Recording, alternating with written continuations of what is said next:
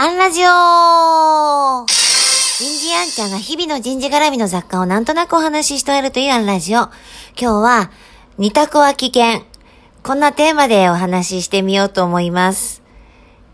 え人生生きていると、こう、選択を迫られることってありますね。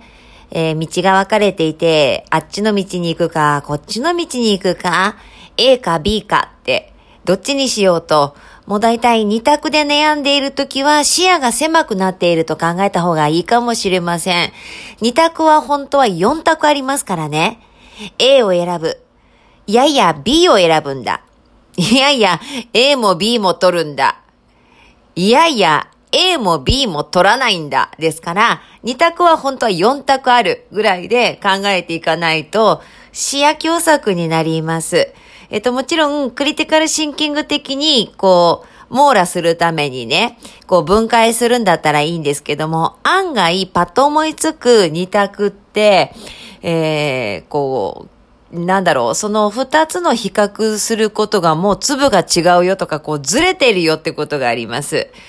えー、キャリアカウンセリングなんかしてるとよくあるのが、お若い方で大学受験とかね、こう苦しい状態に追い込まれていて、もうこのまま頑張るか死ぬかみたいなこと言うわけです。頑張ると死ぬは全然粒の大きさが違いますからね。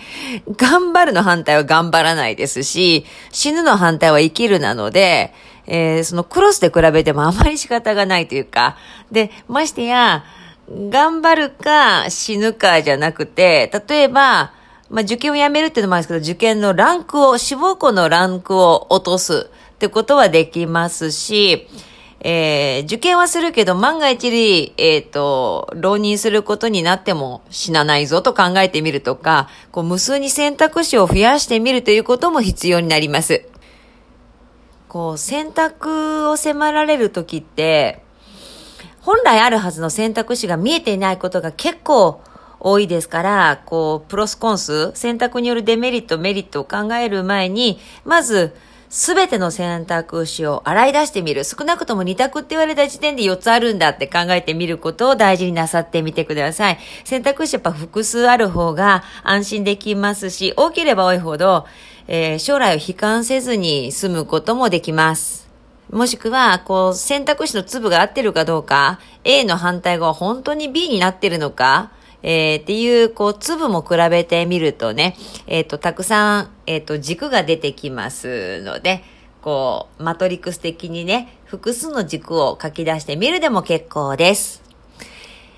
え今日はここまで。次回もお楽しみに